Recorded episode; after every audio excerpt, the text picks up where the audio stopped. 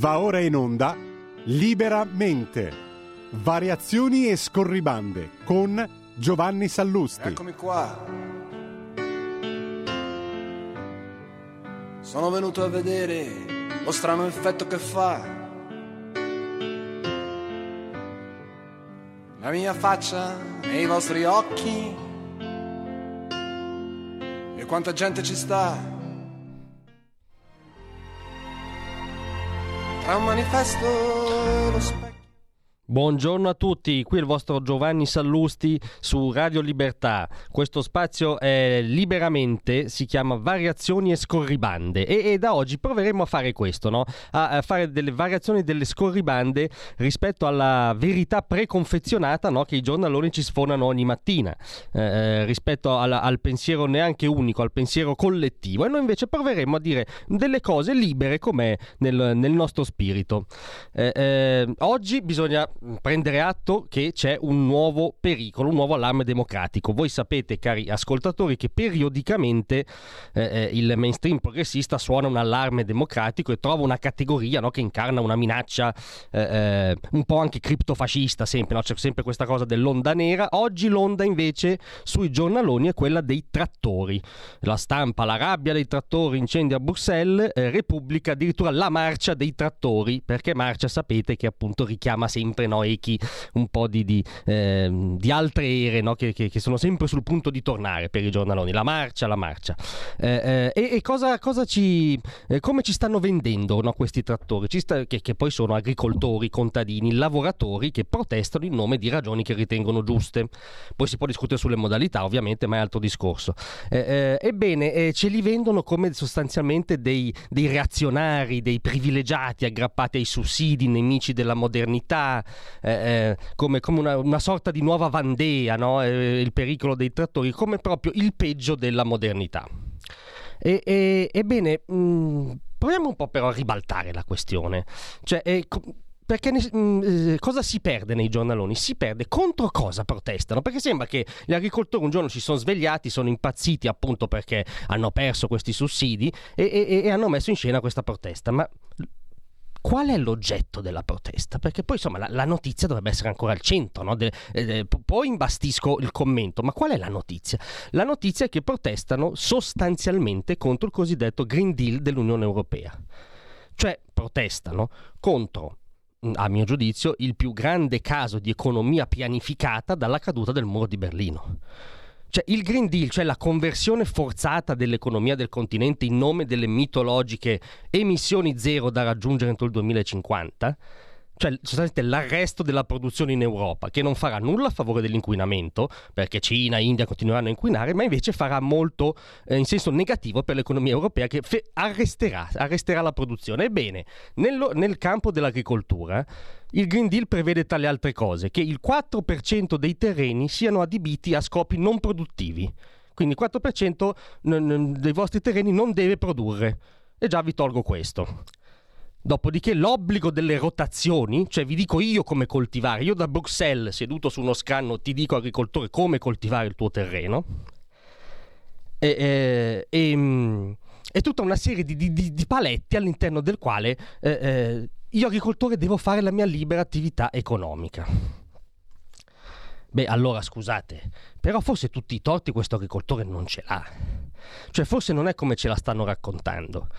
E mh, mm, per dimostrarlo mh, cito una che non, non, andava sul trattore e non faceva eh, eh, agricoltura, ma conosceva bene l'economia reale, una signora che si chiamava Margaret Thatcher. Questa signora nel settembre dell'88 fece un discorso straordinario al Collegio d'Europa di Bruges, no? che era la tana proprio della, dell'eurocrazia, no? De, dei funzionari europei. E mh, vi, vi voglio leggere cosa disse perché è veramente sembra che l'abbia detto stamattina. La signora Thatcher nell'88 diceva ai papaberi europei è ironico che proprio quando i paesi come l'Unione Sovietica, che hanno cercato di fare tutto in modo centralizzato, stanno imparando che il successo dipende dal potere disperso e dalle decisioni prese lontane dal centro, ci siano alcuni nella comunità che sembrano volersi muovere nella direzione opposta.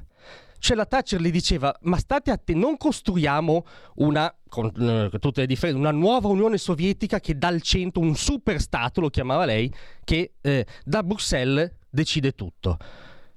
E beh, ma allora io mi chiedo, questi, eh, questi trattori, questi mh, agricoltori arrabbiati, ma non sono forse anche alfieri della libertà?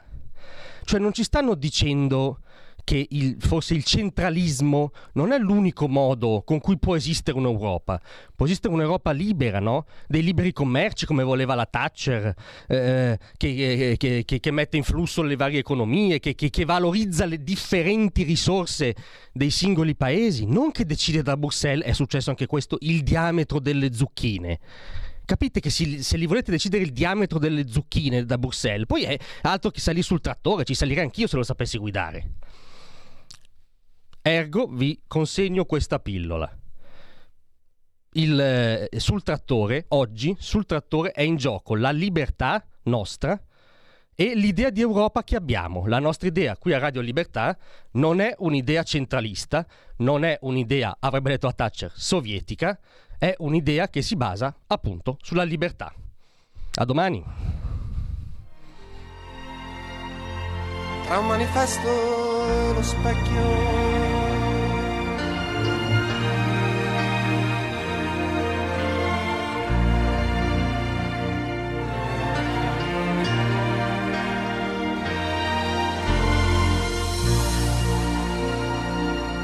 Avete ascoltato Liberamente. Hold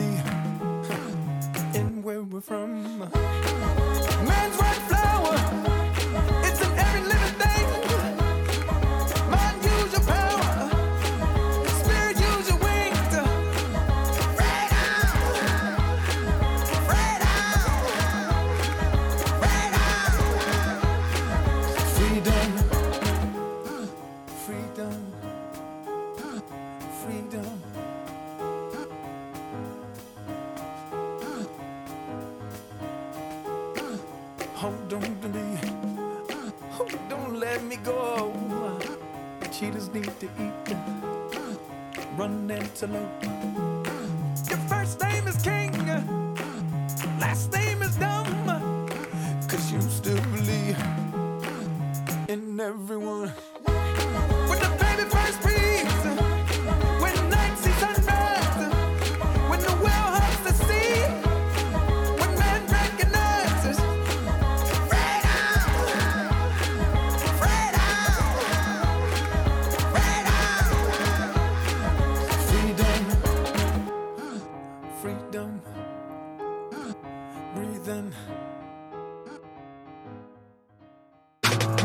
Stai ascoltando Radio Libertà. la tua voce libera, senza filtri né censura. La tua radio.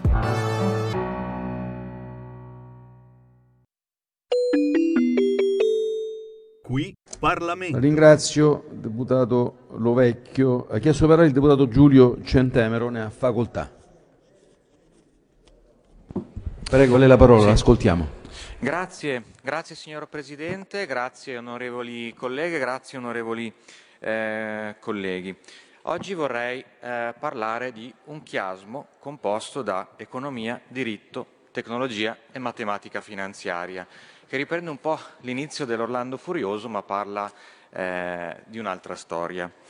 Eh, come è stato ricordato da chi mi ha preceduto, il testo che è stato licenziato dalla Commissione Finanze non ha modificato il contenuto del decreto presentato dal Governo il 29 dicembre scorso e nemmeno è intervenuto sulla disciplina per quanto concerne specificamente i crediti d'imposta derivanti dai bonus edilizi. Questo DL è stato infatti pensato per rispondere alle difficoltà di una ristretta eh, platea di cittadini in grandi difficoltà e con reddito basso che non riescono a ultimare i lavori già iniziati. Dopodiché in Commissione sono stati evidenziati anche dei casi specifici molto gravi, per esempio sul Comune di Roma, a cui la Commissione dedicherà attenzione nel prossimo futuro. Il provvedimento quindi va inquadrato in un contesto generale delicato e frammentato come ho fatto l'esempio poco fa. Basti pensare a ciò che è successo negli ultimi mesi e degli effetti diretti e indiretti che la misura del super bonus ha prodotto negli ultimi tre anni, per esempio sui prezzi dell'edilizia, del materiale edilizio. Come abbiamo detto sin dal principio, il super bonus era una misura che per certi versi poteva essere d'aiuto.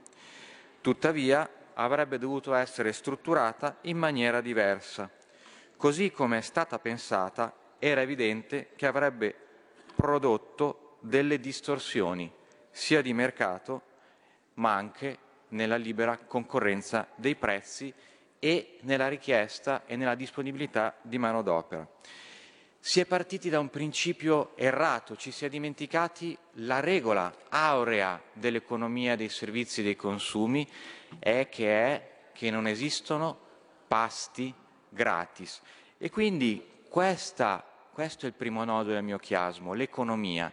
Non esistono pasti gratis perché quando qualcosa sembra gratuito, alla fine qualcun altro lo deve pagare. E andiamo avanti.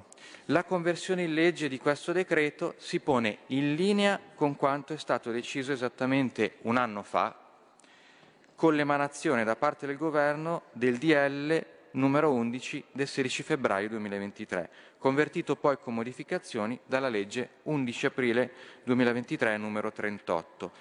A febbraio 2023 il Ministro dell'Economia Giorgetti, con grande senso di responsabilità, veniva in quest'Aula ad informarci degli effetti che la misura del super bonus aveva prodotto fino a quel momento e con la chiarezza che lo contra- contraddistingue da sempre, ci presentava una situazione difficile, anomala e soprattutto pericolosa, ben dimostrata dalle truffe che quotidianamente ormai siamo abituati a leggere sui giornali, che discendono sempre dalla violazione della regola aurea che testè ho menzionato.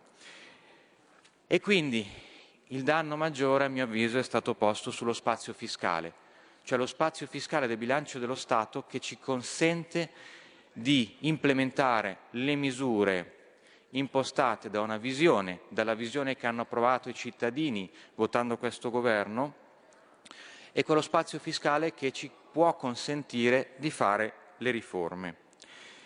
È evidente quindi che bisognava intervenire. Ieri come oggi siamo convinti di aver intraspreso la strada giusta, in primis per mettere in sicurezza il bilancio dello Stato e per essere credibili e coerenti, non solo dal punto di vista contabile, ma anche politico nei confronti dei nostri elettori. Ma anche perché è doveroso proteggere quelle imprese e quelle famiglie che si sono avvalse di una legge dello Stato e che non devono assolutamente essere penalizzati. E qui andiamo nel secondo nodo del mio chiasmo, il diritto, la certezza del diritto, la rule of law, come la chiamano, eh, come la chiamano gli anglofoni. Ovviamente avevamo la necessità di tutelare i conti pubblici, di fare in modo che, anche in conseguenza di nuove regole contabili, tutta l'attività del governo non fosse condizionata dall'impegno sui bonus edilizi. E questo è stato il senso del decreto 11 del 2023 ed è quello che confermiamo oggi con questa conversione. La riflessione quindi deve partire dalla genesi di queste norme che risale a tre anni fa con il decreto rilancio del 2020 allorché il governo Conte 2 decise di rendere liberamente trasferibili tutti i crediti d'imposta relativi alle agevolazioni edilizie e quindi non solo il 110% ma anche il bonus facciate, quelli al 50% e quelli al 65%.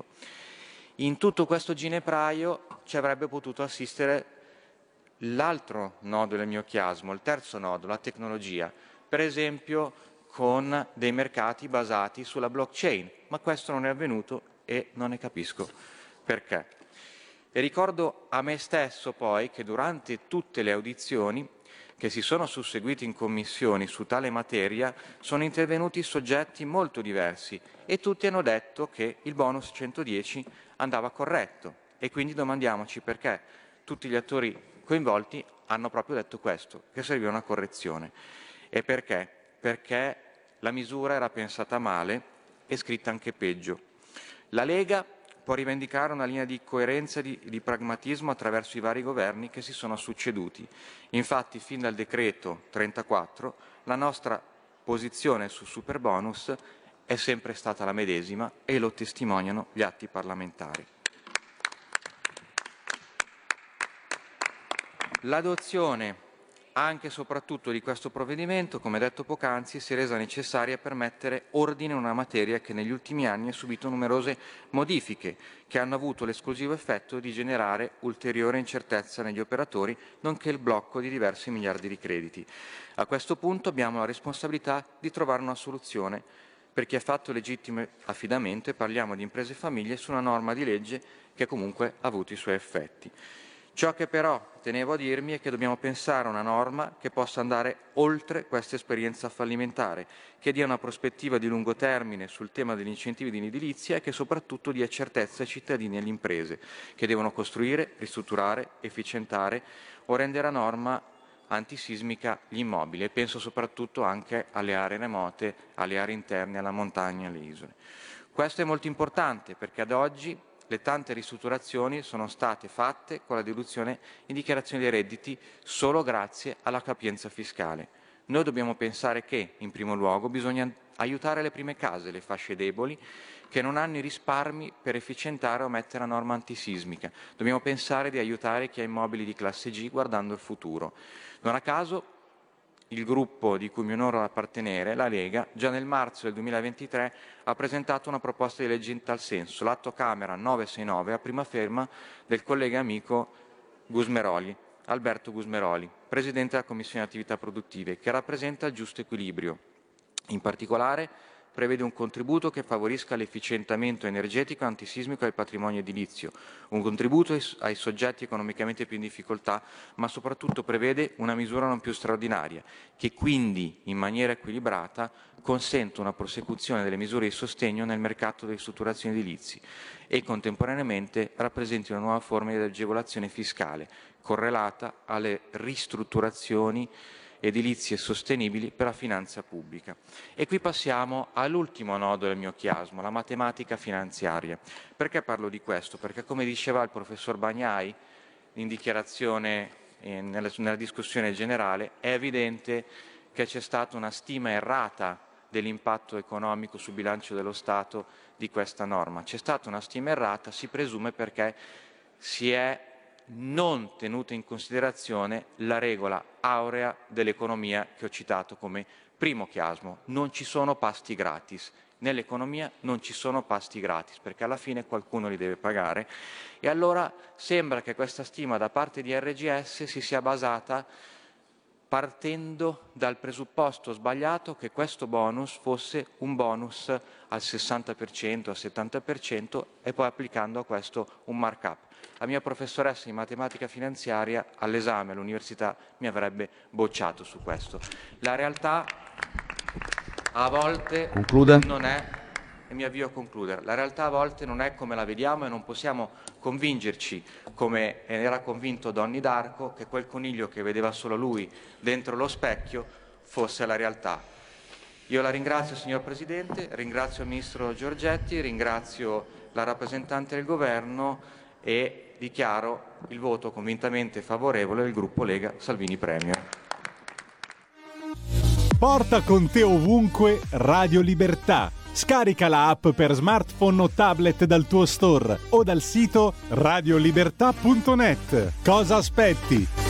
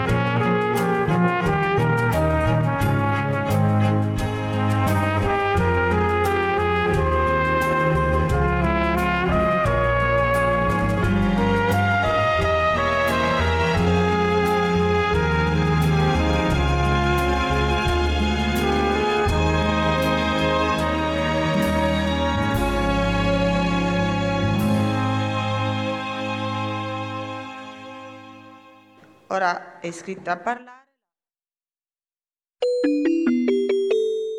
Qui Parlamento. Grazie Presidente, colleghi, Governo. Dopo il sì della Camera, oggi siamo chiamati ad approvare in via definitiva un provvedimento che definirei strategico per il nostro Paese, incentrato sulla promozione della sicurezza energetica dell'Italia, ma in forma green, attraverso appunto un potenziamento delle fonti rinnovabili, il sostegno alle imprese energivore e con un occhio ovviamente anche alle popolazioni colpite dalle alluvioni di maggio scorso. Quanto la nostra dipendenza energetica da altri stati sia drammatica e possa essere per noi dannosa è emerso purtroppo con tutta la sua forza dopo lo scoppio della guerra in Ucraina. E da allora scontiamo questa nostra dipendenza con un'impennata dei prezzi dell'energia e del gas che incide pesantemente sulle famiglie ma anche sulle nostre imprese. E da allora abbiamo iniziato a lavorare sin da subito in maniera anche intensa come maggioranza e come, come governo su più fronti, partendo innanzitutto dai sostegni ai cittadini per difendersi dal caro bollette e mitigare appunto i costi che gravano sulle loro tasche. E siamo intervenuti con tantissimi aiuti specifici come i bonus sociali, la riduzione dell'IVA sul gas, il fondo carburante per i, titolari, per i titolari della social card eh, e così via, come anche altre misure dirette dirette agli, agli, enti e alle imprese, come la possibilità per i comuni di, pianificare le politiche energetiche locali, la premialità per le imprese che coprano il 50% del loro fabbisogno con energia verde, la tassa sugli extraprofitti, tutte misure volte ad aiutare gli italiani e il loro tessuto produttivo in questo difficile momento storico. Per questi pacchetti di misure, voglio sottolinearlo e ricordarlo a tutti, abbiamo stanziato fino ad ora 35 miliardi di euro che ne siamo convinti sono stati fin qui utili e preziosi. Ed ancora questo provvedimento si occupa di quei 9 milioni eh, di utenti domestici che si servono ancora del mercato tutelato e che devono passare a quello libero. Bene, per, questa, per la metà di queste persone ritenute vulnerabili stabiliamo che possano continuare a usufruire di forniture a prezzi calmerati, mentre per tutte le altre famiglie introduciamo misure che possono garantire loro la massima trasparenza, le necessarie informazioni e le migliori condizioni per passare al mercato libero.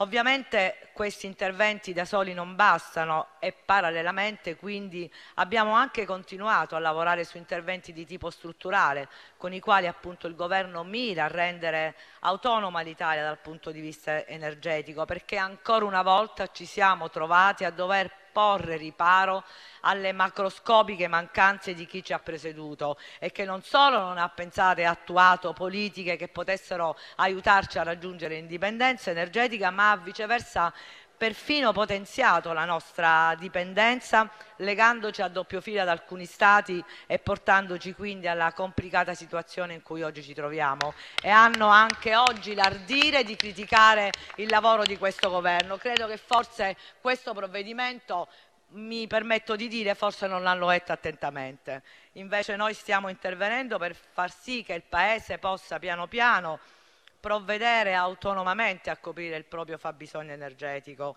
sia per consentire a tutti di accedere all'energia a prezzi adeguati e che questi prezzi possano stabilizzarsi a ribasso, sia per garantire e anzi potenziare la competitività delle nostre stesse imprese a livello internazionale. E per raggiungere questi obiettivi non possiamo passare per l'implementazione delle fonti di energia rinnovabile contemperando eh, in tal modo l'esigenza di garantire la sicurezza energetica con quella di rispettare la sostenibilità ambientale, cioè un bilanciamento di questa esigenza con la transazione green. E quindi pre prevediamo incentivi per le imprese energivore perché installino impianti fotovoltaici ed eolici, quindi fonti rinnovabili, dando loro un arco di tempo anche abbastanza lungo fino al 2030, sufficiente per poter programmare i necessari interventi. Eh, nell'attesa poi che i nuovi impianti diventano operativi prevediamo anche un meccanismo di sostegno per cui le imprese potranno chiedere un'anticipazione di parte dell'energia prodotta dagli impianti stessi per continuare l'attività ma anche in maniera conveniente. Tuttavia il fotovoltaico e l'eolico non sono, non sono, e non possono essere da soli sufficienti, come ha sottolineato tra l'altro nei giorni scorsi lo stesso Vice Ministro Cava. Quindi apriamo anche ad altri tipi di approvvigionamento le cui necessità sosteniamo da tempo anche come e soprattutto come gruppo Lega. E mi riferisco innanzitutto al nucleare come ben si sa, per noi il nucleare di ultima generazione è la strada migliore per poter avere energia pulita e sicura a basso costo. E per riprendere questa strada quindi diamo la possibilità ai comuni di autocandidarsi per ospitare il deposito unico nazionale per le scorie nucleari e la risposta della positiva di Trino Vercellese ci fa capire che stiamo andando nella giusta direzione. Per garantire eh, d'altronde la sicurezza energetica del Paese, conciliandola con la decarbonizzazione, non possiamo affidarci solamente al sole e al vento, ma dobbiamo necessariamente investire nella ricerca proprio sul nucleare, che è fonte sicura e sostenibile, e eh, creare usando ancora le parole del Vice Ministro Cavo, un'alleanza industriale per i piccoli reattori sviluppando una filiera energetica europea. Accanto a questa fondamentale innovazione ne abbiamo poi introdotte altre, precisamente misure sulle risorse geotermiche, per cui le regioni potranno chiedere ai concessionari la, la predisposizione di un piano eh, di investimenti pluriennale in cui siano contemplati anche gli interventi di manutenzione e miglioramento tecnologico, interventi per la salvaguardia dell'ambiente, interventi per aumentare l'occupazione. Estendiamo gli incentivi per gli impianti alimentati da bioliquido da biomasse, introduciamo norme per la realizzazione dei rigassificatori, in particolare a Portempedocle e Gioia Tauro, e istituiamo poi il fondo per la realizzazione di impianti rinnovabili nelle aree idonee, sostenendo le regioni nel rapido raggiungimento degli obiettivi territoriali di diffusione di queste energie. Inoltre, e ci tengo a sottolinearlo, proprio la Lega ha contribuito in modo determinante al miglioramento di questo provvedimento perché grazie a un emendamento proprio della, della Lega sono state eliminate le tasse sulle rinnovabili, cioè il contributo anno che era stato previsto a carico dei produttori di energia verde e poi eh, sono state introdotte ulteriori semplificazioni amministrative, sempre con un emendamento della, Leva, della Lega, come per la realizzazione di centrali termoelettriche di impianti fo fotovoltaici per favorire sempre più la diffusione dell'energia green. Insomma, quello che stiamo per varare è un provvedimento che rende sempre più l'Italia autonoma e avanzata anche dal punto di vista energetico, mantenendo salda la propria competitività internazionale, ma con un sempre maggiore uso di energia rinnovabile, quindi con un sempre maggiore sensibilità verso il rispetto ambientale. Basti ancora pensare alle ulteriori misure innovative che riguardano la creazione di un polo strategico nazionale per l'eolico offshore, che avrà sede in due porti del sud attraverso la realizzazione di apposite piattaforme galleggianti e ancora le altre misure sulla sperimentazione di nuove tecnologie per catturare e stoccare la CO2 che consentiranno di abbattere le emissioni industriali senza dover intaccare la produzione. Insomma, un provvedimento che forse affronta per la prima volta con visione una materia eh, fondamentale per un qualunque Stato che voglia definirsi moderno e che la prima volta dà davvero all'Italia i mezzi per potersi sganciare dagli approvvigionamenti energetici esteri per affermare sempre, qui, sempre più con la, la sua forza nel panorama internazionale senza ridurre la produzione industriale o viceversa far passo indietro verso il carbone come forse vorrebbero dall'altro lato del banco e come sta facendo ad esempio la Germania, mandando eh, e progredendo verso nuove tecnologie che riescono ad avere riguardo anche per la sostenibilità ambientale un provvedimento che perciò non può che soddisfarci appieno, tra l'altro andandosi anche a preoccupare e occupare dei territori colpiti dalle alluvioni della scorsa primavera, ai quali vengono dati nuovi sostegni per la ricostruzione e insieme per la ripartenza delle industrie, cosa che a noi sta molto a cuore. Ecco, per tutto questo, a nome del gruppo Leva, esprimo convintamente il voto favorevole. Grazie. Senatrice Minasi. Ora è scritto a parlare il senatore Irto. Prego. Stai ascoltando Radio Libertà, la tua voce libera, senza filtri né censure, la tua radio.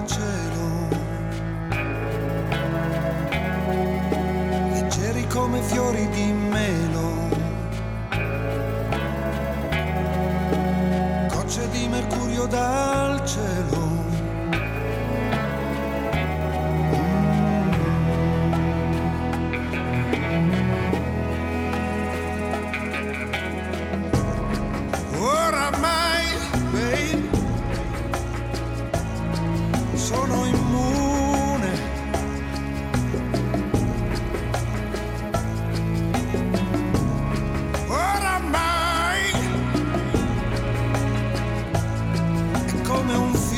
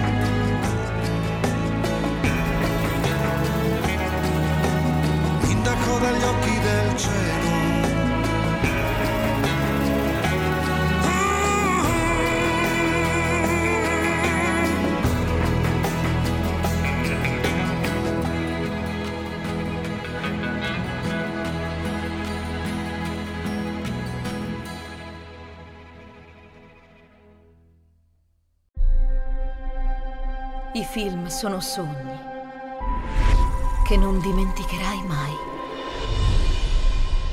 Che genere di film faremo?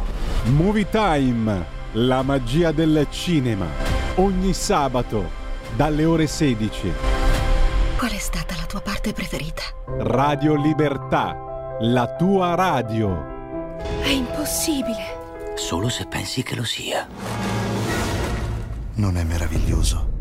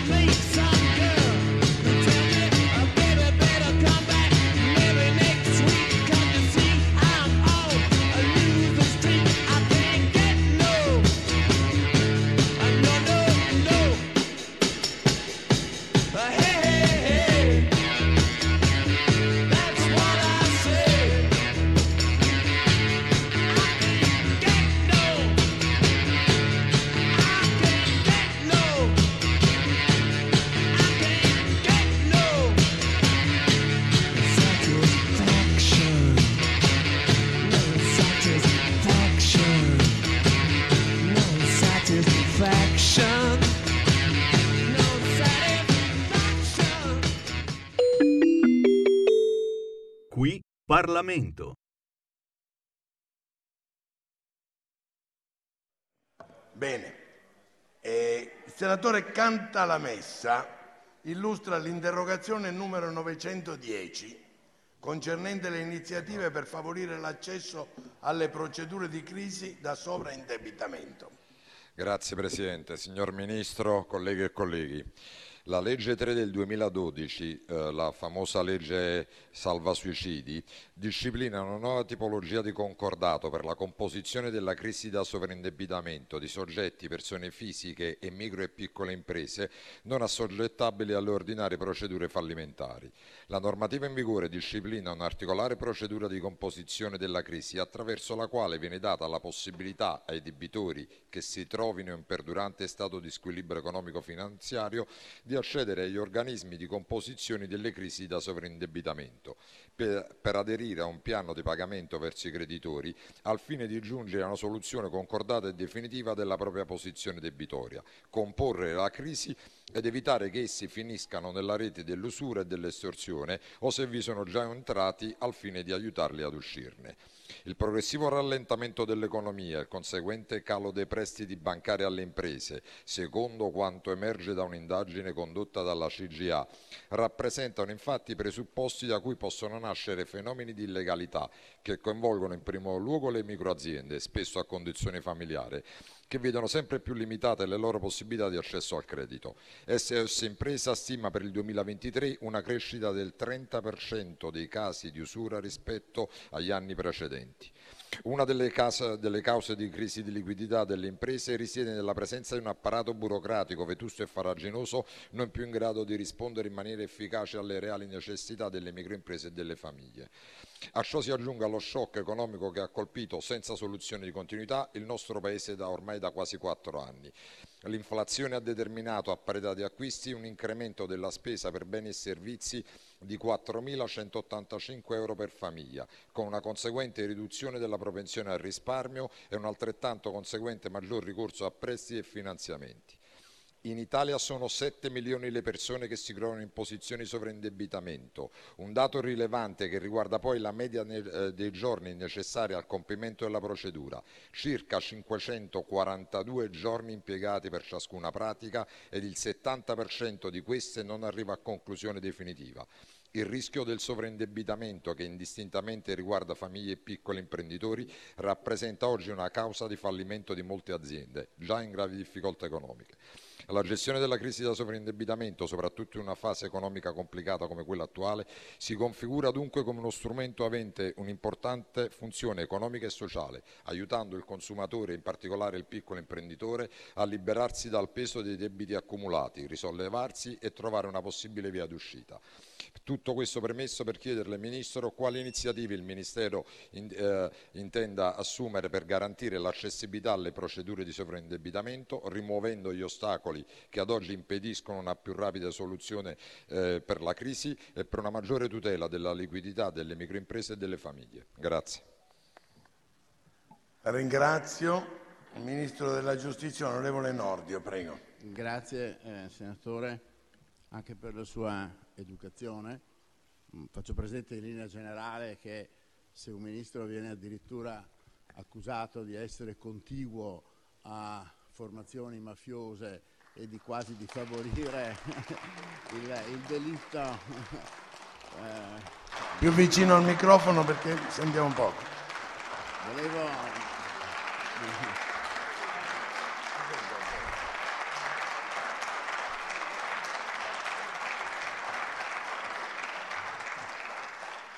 Eh, sì, appunto, volevo, volevo, citare, lei sicuramente si ricorderà la, la, frase, la, frase, del nostro padre Dante, cortesia fu con lui essere villano.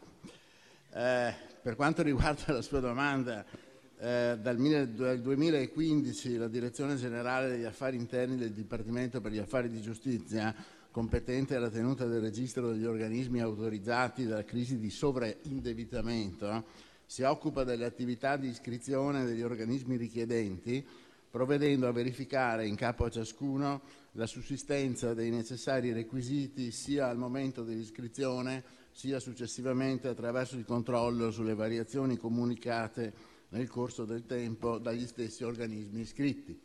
Ciascun organismo è inoltre tenuto a istituire un elenco dei gestori della crisi, tra i quali il referente distribuisce equamente gli incarichi, tenuto conto della natura e dell'importanza dell'affare. Il registro in questione conta attualmente 430 organismi iscritti che vantano complessivamente circa 19.000 gestori della crisi. È possibile una ulteriore implementazione del numero degli organismi autorizzati alla gestione della crisi di sovraindebitamento, sempre che ovviamente gli istanti soddisfino gli imprescindibili requisiti eh, richiesti. Eh, evidenzio anche che la disciplina normativa di riferimento non impone un totale informa- informatizzazione del menzionato registro perché non sussiste l'obbligo per l'amministrazione di dotarsi di un apparato applicativo informatico di gestione e di definizione delle domande. Pertanto allo stato, allo stato attuale la Direzione Generale degli Affari detiene i dati in modalità cartacea. Su questo aspetto però sarà opportuno intervenire perché l'informatizzazione delle procedure certamente può produrre effetti positivi sulla relativa tempistica di definizione. In ogni caso sarà mia cura verificare, per ciò che attiene alle competenze del Ministro della Giustizia, l'esistenza di eventuali ulteriori criticità normative che possano incidere negativamente sulla rapida definizione delle procedure.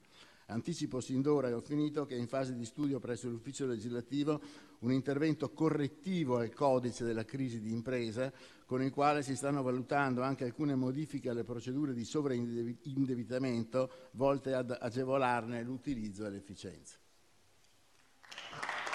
Senatore Cantalamessa, due minuti e quando la sento capisco che il tempo passa perché come lei sa ero molto amico di suo papà. Lo so, lo so, lo so, lo so, grazie Presidente, grazie. Grazie anche per il ricordo che chiaramente per me è motivo di orgoglio e di emozione. E grazie Ministro, la sua eh, risposta mi, ci soddisfa e non avevo dubbi del resto. Uh, Walt Disney uh, è arrivato al successo dopo un fallimento. Bill Gates, prima di inventare Microsoft, ha avuto un fallimento.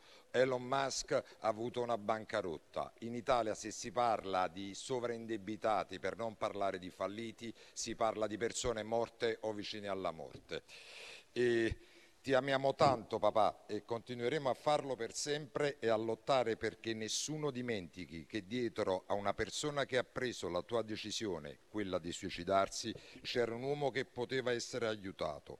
Questa è l'ultima lettera scritta da un figlio che ha avuto un padre che si è suicidato per sovraindebitamento, Federica Rotondo, il 4 gennaio, meno di un mese fa l'Italia sta vivendo un, un, momento drammatico. Il 17 novembre del 2023 il Sole 24 Ore diceva che 500.000 famiglie hanno la rata del reddito che è più alta del 50% del reddito. 400.000 famiglie rischiano di avere la casa all'asta bisogna agire subito in due modi. Uno da un punto di vista sociale, di comunicazione, per non far nascere il mostro della vergogna dentro nella, nella pancia di tante persone per bene che non riescono a risolvere il problema dei debiti e due in punto di diritto con il codice lei, al quale lei faceva riferimento e ognuno deve fare la sua parte per evitare che chi va in difficoltà possa pensare a soluzioni tipo l'usura o il suicidio quando poi invece in realtà possono essere aiutati. Grazie. Ringrazio il senatore Cantalamessa. Adesso tocca al senatore De Poli